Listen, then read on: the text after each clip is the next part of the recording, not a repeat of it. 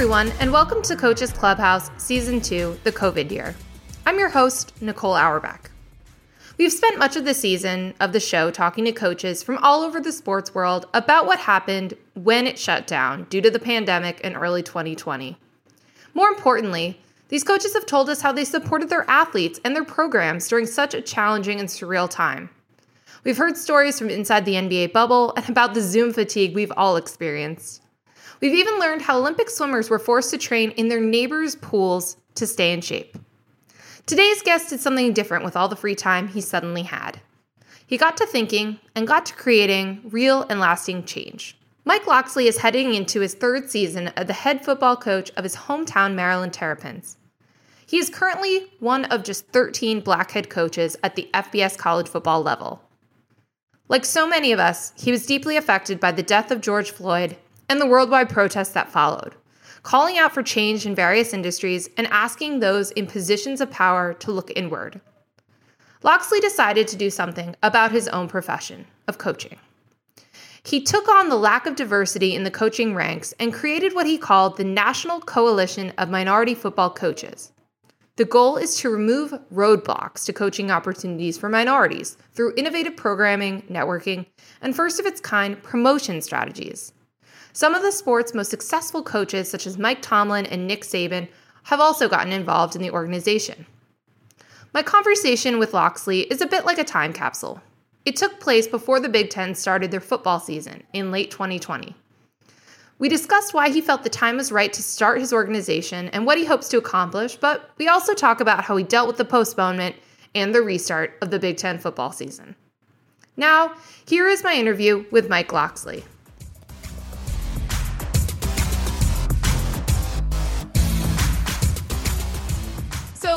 Mike, I want to start right in the middle of everything changing. Where were you when sports shut down? Were, were you at practice? Were you in a meeting? Like, what was that day and time like? Yeah, I think for me, it started maybe the Thursday, maybe I want to say March 11th. And, you know, we started hearing rumors, but then the next morning we had our uh, early morning workouts. We called it our Terp time uh, training and we do that at 6 a.m. inside of uh, our indoor facility there at Cole Field House.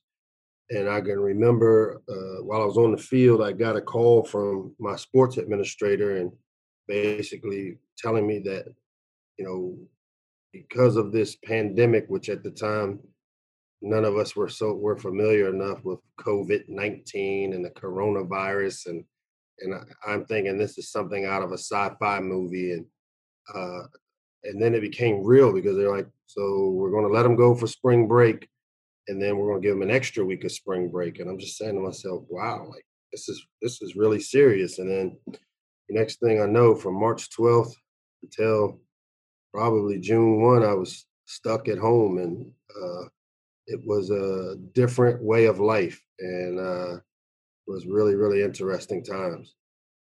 So you know when it kind of sinks in that everyone's going to kind of be home indefinitely. You're not going to see your guys. I mean, I'm sure as a coach, you're never really in this position anymore. Like these players are usually pretty much on campus year round. Um, obviously, we all learned how to do Zoom and virtual meetings. What else was that kind of early pandemic period like for you as a coach? Well, for me, it was a really weird time because I think it was the first time in a long, long time for me. I mean, I'm talking 20 years that I had just me. Um, you know, my wife had flown to our place in Florida to meet my daughter who was finishing up spring break uh, the week of March 12th. And they wind up staying down there for all the way up until right around Mother's Day. And here I'm stuck up in uh, Maryland by myself. And it, it, was crazy for my life to be just at a standstill. It forced me to stop everything. Now, you know, for me, I always have to have something going on, or I would go crazy. So I tried to focus on my my health, my physical health, and um, you know, I will say, admit on here that I wound up uh, one of my good friends, who's a personal trainer. He came over four days a week. Uh, we lifted weights. He uh, had me outside running, doing things I hadn't done since maybe I was a player. Obviously with my wife being gone uh, and not a lot of restaurants open, food was scarce. So I was one of those people that uh, tended to lose a little weight during COVID as opposed to gain, and um, which was probably very beneficial for me. So um, you know, I, I, don't think I don't think that's fair. I think like for most of us, we were eating worse, we weren't exercising. The people who lost weight and decided to be healthy during COVID, it's just you know, it's just an unfair proposition. It is, you know, and most of it came that I promised myself that I would only drink on Fridays and Saturdays. So that that played probably more of a role than any because with my wife being gone, being home, and going through just having to like really pause your life and like i mean i'm a guy that has a million things going at one time that that's what makes me tick and now i'm forced with having 24 hours a day of trying to figure out you know what to do with all this time and you know i, I wanted to be i wanted to be uh creative with it i wanted to make sure that i also was productive with my time and you know like you said learning the virtual meeting game and how to operate zoom and all the other things, uh, you know, got creative and did some other things as well that I'm sure we'll talk about here soon. But uh, it was the first time in my life that I had to stop. And normally, for a coach, idle time is not a good thing for coaches or players.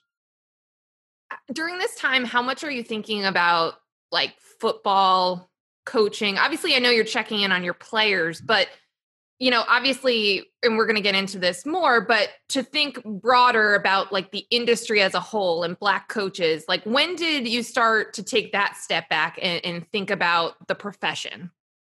Yeah, I think the big piece for me was, you know, I'm always one of those guys. I'm an avid reader, love to read books about successful people, uh, you know, books on coaching, uh, business books on leadership. Those things are, are things that, that generate thought process for me and mentally stimulating. And so um, during this time, it gives you an opportunity to do a 360 of yourself. Um, and as I like to tell people, at, I turned 50 on Christmas Day a year ago, and uh, my giver crap gauge is probably more on E than it's ever been. meaning that I, not, I'm not here to be politically correct. I'm not going to kind of ease my way through things. And if something's not right, I'm gonna say it, and I'm gonna instead of being part of the problem, I'm gonna be part of the solution. And that's some of the things I challenge our players with. You know, obviously dealing with the social injustice things that have happened. You know, it's great and easy to sit back and say, "Hey, you know, we're being oppressed, where things aren't going our way." But okay, what are we going to do about it? And for me, that's what kind of generated the the National Coalition of Minority Football Coaches was that as I look back at my career, man, I was a guy that was on a fast track in 2007 or eight, coming off a Rose Bowl year, and I got a job at uh, the University of New Mexico, where, as I like to say, I failed miserably. Um, probably as much as I thought I was prepared. I don't think like any anybody else that you are actually you know you're ready until you go through it and and because of failing miserably, had to basically restart or rebrand myself. And uh, you know, when I look at that, and I, at that point, I can remember at one point there were like 17 or 18 minority coaches when I got when I was coaching at New Mexico. At one point, I think it had gotten to as high as 18, and the NFL was up, up in the tens. And and and then when I look back now, you know, we're at 14 again, and this is almost 12 years later, and the NFL is down to four. And, you know, as I sat around, I thought about my journey to being a head coach again, which is why I said my give a crap gauge is on E. Um, and I said, what can I do instead of complaining about it to maybe help uh, change the narrative? Because, you know, I was a part of, you know, myself and Pep Hamilton was a part of putting together the first, uh, we had a quarterback summit. We called it the Quarter Black Summit uh, back in 2018. Uh, we met at, uh, you know, Morehouse College and all the top minority uh, coordinators and quarterback coaches all throughout the country came there and spent the day just basically exchanging ideas. And the NFL sat in on it, really liked the thought of it, and and took it and, and they made it bigger and better. And it became a, the quarterback summit the last two years with the NFL that I've taken a part of. And it's really brought to attention that there are some talented minority coaches out there that just, you know, when you hear that you know, we don't have enough, and the, you know, we don't know who they are. When people say the reason that they're not hiring uh, minority coaches, you know, I, as I had this extra time and idle time to sit back, I started making calls because I've gotten so many calls over my 30 year career as a division one college coach when people are looking for minority coaches because of me being long of tooth in this profession i get calls and says hey i'm looking for a good young minority linebacker coach a good young receiver coach. So i i've gotten those calls over the last 30 years often especially as i've gotten older and uh, my reputation in the business has grown. And so i've loosely been doing it but then I, I decided let's let's let's tie it together let's get some of the people that really played a major role in helping me get to back to where I am and getting to where I am.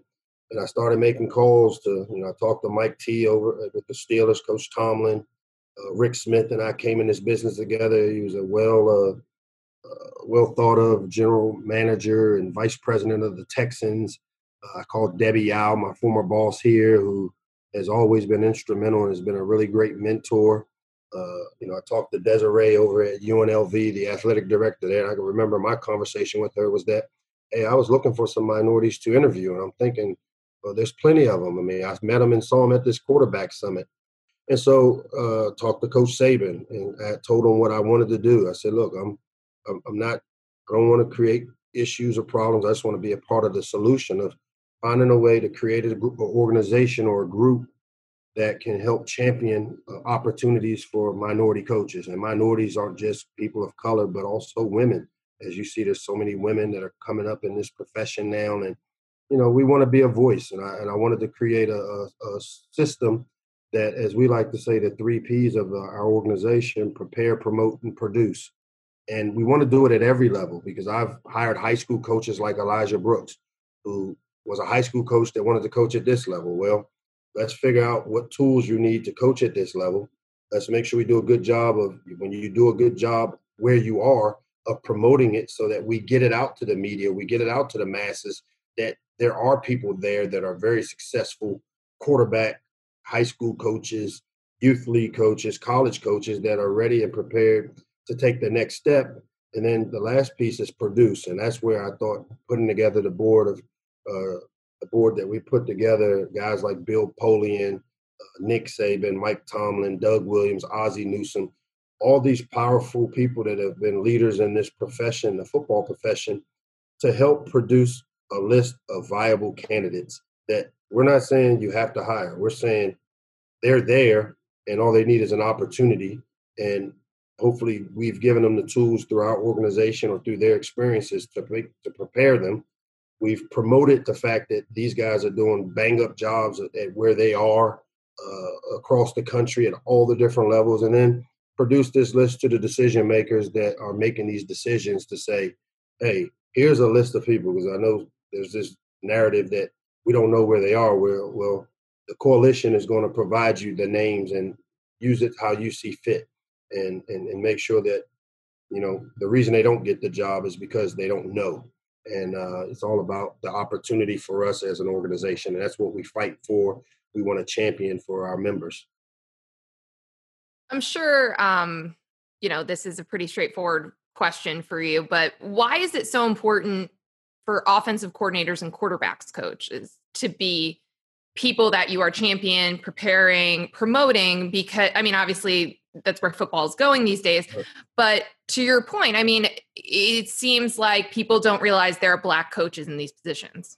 Yeah. I mean, and it's not that we're just championing the quarterback coaches or the coordinators on offense. I mean, it's defensive guys as well. But I think if you look at the hiring trends over the last few cycles, at one point when minority coaches were being hired, it was at the D coordinator position or defensive position more than the offense. And I, I don't know that answer as to why. Because you know, when I looked around the room when we had the first quarterback summit that we put together, and then the NFL took it over and made it the quarterback summit, there were some really talented individuals in there that have done and had done some really great things as coordinators and as quarterback coaches, as minority coaches, and so. Um, to me, that's where it's a matter of promoting the job that these guys have done and that, that they continue to do Um, I don't know why it's been that way. Um, you know, I read all the stuff about, you know, it's a position of power where you have to think and all those things. And, you know, having been that guy and been in that room with the quarterbacks and coached that position and coordinated uh, at a lot of different levels for, and most of the guys I coordinated for were head coaches that were defensive minded guys. So it wasn't as if I was working under an offensive minded guy. You know, Nick Saban's a defensive coach, Ron Zook's a defensive coach, Randy Edsall was a defensive coach. So to me, it's just a matter of knowing who they are, doing a great job of championing for them that they're prepared. And if not prepared, find out what some of the deficiencies they have and create the programming from our organization to, to fill the gap with that. Uh, promoting the information to people like yourself and like the media that that maybe don't know the stories of some of the talented coaches that are at HBCUs and uh, some of the lower level Division two, three NAIA programs that have done great jobs of putting great systems together and leading. And then again, you know, making contact with the, the powers that be that make these decisions and creating the list to say, hey, we do have people that be worth looking at. And based off of being vetted by the board that we have created, guys that have won Super Bowls, won national championships, hired big time coaches. This isn't a list of just like, you know, locks his friends. These are lists that have been vetted by some of the more influential and powerful and successful people in the business. Uh, that when they put their name on a guy, I think it carries a little more weight. Yeah, what I what I like about the the format here is, you know, I get asked a lot of times for women in journalism, right? Recommendations, people, you know, want to make sure they're not only interviewing white dudes. Same right. thing in coaching. And it's like, you know, you can have your list, you can do it informally like you're describing, but I love that it's getting it's it's giving people a cheat sheet so that they can't use that like not asking me or someone for a recommendation as an excuse to not yeah. even interview or look at candidates that don't look like themselves. Like I think that is such an effective um, output for an organization like this. Right, and I, and I think that's the way that that it's it's when it's presented that way, it's um, doesn't feel pushed. Um, yeah. Doesn't feel pushed on on, on an organization. Um, we're here to be a resource. We're here to be a, a a resource to help with the process if you choose to be. And if you don't, it, uh, it's your loss because, you know, again, with the people that we have affiliated with this coalition, um, these are people that normally when they pick up the phone and call somebody, people answer. And, you know, I'm very, you know, blessed and, and very humbled that the people like Bill Polian, Nick Saban, Ozzie, Doug Williams, uh, and, and a lot of these people were, were mentors for me that helped get me back to this position. And it's just a matter of me explaining what it is I wanted to do and for them to put their name on it and get behind this group.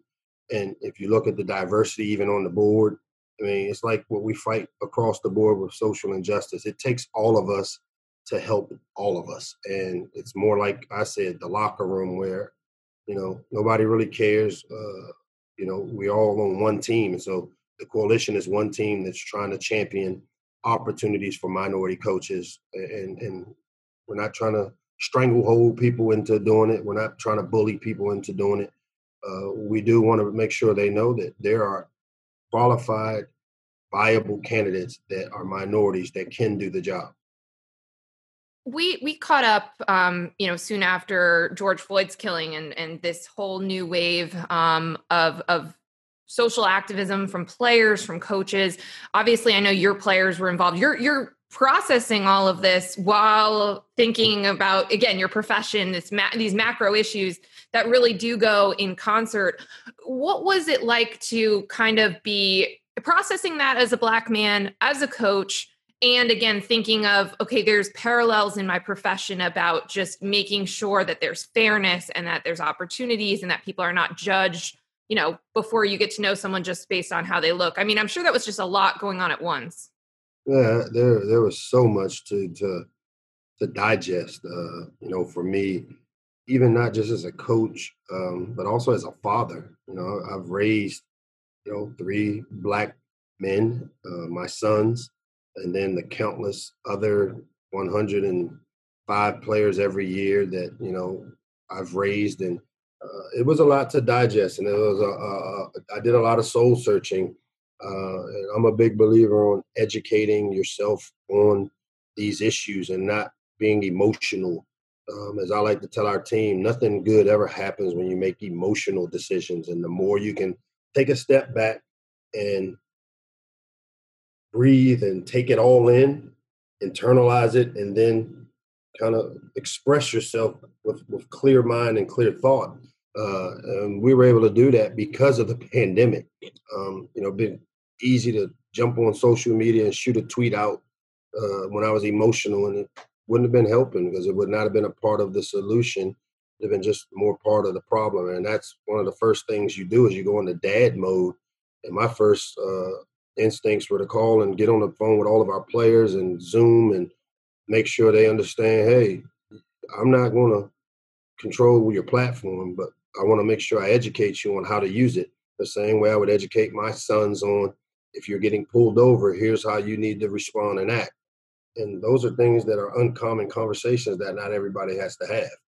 So for me to internalize all of this, and again, I'm put organizing this coalition and working diligently on this. I'm doing my late night with locks kind of talk show to kind of keep Maryland connected with you know the, the, the powers that the strength of what our Maryland network offers, uh, as well as continue to develop our team from afar um, and, and, try to get my big butt in some shape. So um, my pandemic was very uh, it was very productive. I had a productive pandemic break. So when you're, talking about those conversations with your players, um, I know one thing that was really important for you and for them was actual action, right? Like, you know, everyone can tweet something, everyone can say something, um, and then we forget about it a few weeks later. So, what were some of the action items that the players wanted to do, that the program wanted to do to support them? Yeah, I think the first one that was really telling was, you know, instead of having all these individual statements that you tend to see from players and coaches, um, they wanted to do something together, unified as a team. And you know, it's not as if we didn't have some some of the tough conversations within our team because, as I've like to tell our team, as I've like as I've told our team, um, the number one thing I'm looking for when you deal with these social injustices is respect. You know, if you just have the common decency of respect for others and their beliefs, their opinions, um, who they are, and their backgrounds, the respect part controls a lot of the decision making. It's when you don't have respect for others' opinions or their differences that where these issues and these injustices occur. So within our team, uh, you know, we have people on all both sides of the aisle: Republican, Democrat, uh, rich, poor, Baptist, uh, Catholic, and so I'm a big believer that you know people can be who they choose to be, and each of us are supposed to respect who they are. Doesn't mean you have to like it. Um, doesn't mean you have to agree with it. But to respect the fact that these people's opinions or how they live or their beliefs are different, and not push mine onto them and then push theirs onto me. And so uh, our team unified and put a statement together.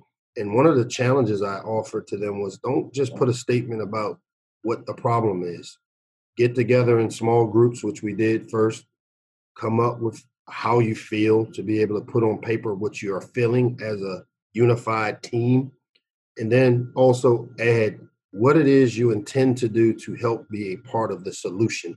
Because we don't need any more people to be part of the problem. We need more people to be part of the solution of fixing helping uh, the issues that we face in society and so i was really proud i mean i think and believe we were one of the first teams to come out with a unified statement. I mean, there were a lot of individual statements that people made individually throughout the country, but and they all signed their name to it. They put a lot of time and effort into it. And from that, the thing that jumped out is they wanted to make a difference by uh, via voting, um, they, and not just you know everybody thinks voting means you know trying to vote somebody out of office. I really don't care who you who we vote for. I just think as a, a right that you have, and especially uh, you know, I look back at my time. I mean, when I was in college, I never voted. I didn't exercise the right that a lot of people died for the ability to give me to vote, and you just take it for granted. And so we created some things and uh, where we educated them on the voting process within their communities, local, state, federal uh, elections and uh, different websites. And the Big Ten also offered up uh, the websites and all the different things to help with the education piece of how and what to do from a voting standpoint. Um, they wanted to be a part of uh, helping through uh, you know the election and so we've got a bunch of our players who have volunteered their time um, here on campus uh, you know xfinity center has become a, a, early voting site and so we've got a bunch of our players that are uh, going to exercise their uh, time or, or, give up their time to go and be a part of uh, helping with that to help that run smoothly uh, they talked about uh, pushing information out to get people to register to vote which they all did and have, have volunteered to do, and even assist with trying to help people get to voting polls. And that's something that we're uh, working on. Obviously, with the pandemic, that's created a little bit of an issue. Um, but so those were the uh, the big points that they wanted to get accomplished. And then we've had some, like I said, um, programming within our program uh, where we've had the discussions about social and racial injustices. And you know, we had Darryl Hill, the former Terp, who was the first black to integrate the South. Uh, he played for Maryland and integrated the ACC conference, and he spoke to our team about his experiences of traveling in the South in the '60s, and uh, if it wasn't for white teammates and some of his closest friends still today, that you know they took a vote, for instance, on whether they wanted to play the game and not take him or forfeit the game, and they all said no. If he can't go, we can't go, and to hear those stories just reinforced to our team that that it takes all of us to make a difference. And you know, they went down to Clemson and some of these other places and were unified and and, and stuck together. And and now you look across the board, and you know, he was one of the first to integrate, if not the first, to integrate football in the South. And he's a Maryland uh, grad. Um, and so we've done a lot of different programming like that to just educate ourselves. Long answer, but hopefully I yeah, well, it's it it's it's interesting because you always hear coaches, especially in college, talk about oh, you get these 17, 18 year old teenagers and you help them grow up and become young men and and really you do see so much growth in in that period of time, but it even feels like in this off season there was so much growth or at least direct involvement like you, you helping um, engaging your players with real life conversations and, and real things that are going to change them coming out of this.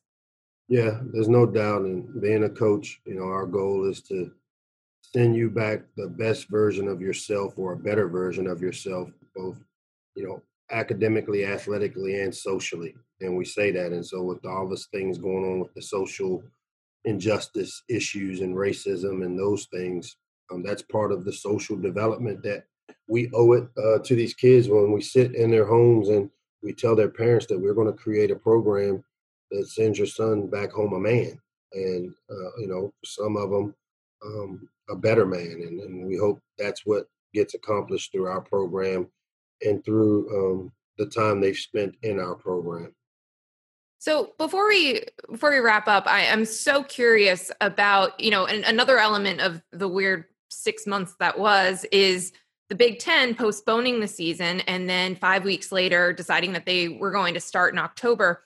And I, I'm I've talked to coaches about that five week period and the immediate aftermath to the postponement, but I'm sure that was also something you've never experienced as a coach. And and I'm curious how you navigate that, especially right after an initial postponement when all your guys have been trying to work so hard to get back to play and you kind of lose that that carrot that you dangle uh, to motivate them to uh to, to practice to play to to you know follow all the rules and and wear masks and things like that yeah no doubt um you know i think one of the best things that we've we've done around here is part of our culture is uh, we want to maximize it and every day is it we we don't spend a lot of time looking too far forward in our program and we definitely don't look backwards. And so when you focus on the present, and I can remember when this pandemic hit, I told I challenged our team and I said, "Listen, I don't know. This is this. There's been no book written about this. We've never experienced what we're going through right now, and so every day is going to be a new day. And the only way I could ever stay sane personally, as the head coach trying to run a program during COVID, from afar vir- via virtually. I mean, I, I, initially tried to put, oh, we're going to get back on the, this date and this will be our schedule. And, and I had like 50 million schedules and it was driving me crazy because I'm a control freak on wanting to be organized. And I finally said, listen, go back to what the pillars of our program is. When I took this job, I challenged our team that, listen, we're going to be a team that maximizes every single minute of every single day and focus on being where our feet is. That's what maximize it means. Let's worry about today only and live it like there is no tomorrow and then deal with tomorrow when it gets here. And here I am trying to live outside of that thought process and that principle. And so having that pause in my life allowed me to say, you know what, fellas, this is who we are as a program. We ain't worrying about tomorrow. We're going to wake up every day and figure out what we can do today based on the pandemic, based on where we are, state, local, federal rules and laws, based on NCAA. And whatever the rules are today, that's how we're going to operate. And then we'll get up tomorrow after we maximize maximize the day and we'll do it again and just keep stacking one day. And again, I live by that philosophy right now, and the team have bought in has bought into it. And so when we had these breaks and pauses, though they're very disappointing, um, it almost became like a joke to all of us. In that, hey, said we don't know what tomorrow will be, so now we know what tomorrow is based off of the decision from the day, and we'll we'll deal with this right now. And when we find out tomorrow where we can be and what we can do, we'll live for that day. And to me, that's the only way we've been able to push through uh, like we have as a team, and hopefully uh, it shows the way we go play and come out stronger. So what what was you know everyone's reaction when when you find out you are going to have a fall season? Um, you know, it's going to start in October and it's conference only, which is, I mean, you guys are in a division that's always a challenge, so it's not even that different. But um, you know, when when you are able to to get to that point, um, and like you said, I mean, we, we've just gone through it. It's been such a unique and challenging and real off season. Um, but to get to that point of, of you know, these guys love football and they and they get to play. Yeah, one. I think when you don't have something or you lose something that you really love and enjoy, and it happens to come back to you, you're so much more appreciative of it. You you really like grab it, hold it, and don't want to let it go. So I think there's been a lot of that for our players, and I know for myself, the best part of my day is being on the grass with my guys and the players, and you know practicing and just having the opportunity. So even when we didn't even have a schedule yet or know what we were doing, that was the best part of the day because having them around and just almost it gives you a way to get away from the pandemic and hearing and reading about it. So uh, definitely uh, excited, but then still cautiously optimistic that we're worried about today. You know, somebody asked me how excited am I that we're 10 days away from the game. And I said, listen, I got my fingers cro- crossed, my toes crossed, my legs crossed that, you know, nothing comes up because in 2020 and the way things have just been, I don't want to be a negative or think negative thoughts, but I just, I'm going to live for today. And you know, when we get to that tenth day and, and I'm actually in the locker room and walking out into onto the field, the, the ball gets kicked off, then I'll know that we're there. But until then, I am cautiously optimistic and worrying about just today, and I'll deal with that day once we get to that point. And just last question. So, with the um, National Coalition of Minority Football Coaches, what what is the is, is there programming throughout the year, throughout the season? Like, what are the next steps there? Yeah, we, we've we're, we have put out and are putting out programming that'll take place over the course of the year. Um, we've already um, made contact. There's been some obviously some job openings, and uh, the coalition has been contacted um, by some some places and people and organizations uh, across the country um, uh, to ask us to, to, to, to be a tool or to be a to be a, resource for for these organizations. Um, and so diligently working um, to continue to build it. Um, our membership has continued to grow, um, and I think with this programming, you know, part of it is that, like we said, the first P is the preparation piece, and so we want to do all we can to provide preparation to all the different levels of coaches, things that they can use within their day-to-day lives as a coach.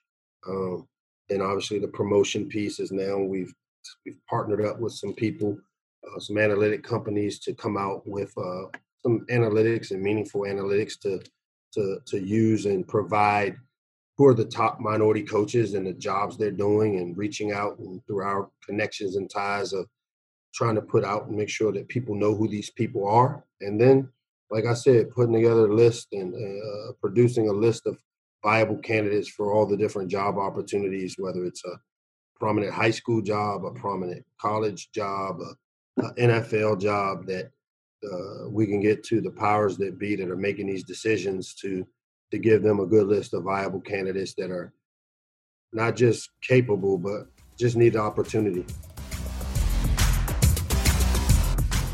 That was my conversation with Maryland football coach Mike Locksley. If you enjoyed this episode and want to hear more, please give us a five star rating and leave a review. Subscribe on Apple Podcasts, Stitcher, Pandora, or wherever you get your podcasts. Coaches Clubhouse is also available on the SiriusXM app, free for most subscribers. Just download it today and tap Podcasts. Coaches Clubhouse is part of the SiriusXM podcast network. The executive producer is Andrew Emmer. Sound design by Robert Moore. Andy King is the director of sports podcasting for SiriusXM, and a special thanks to SiriusXM Senior Vice President of Sports Programming and Podcasting, Steve Cohen.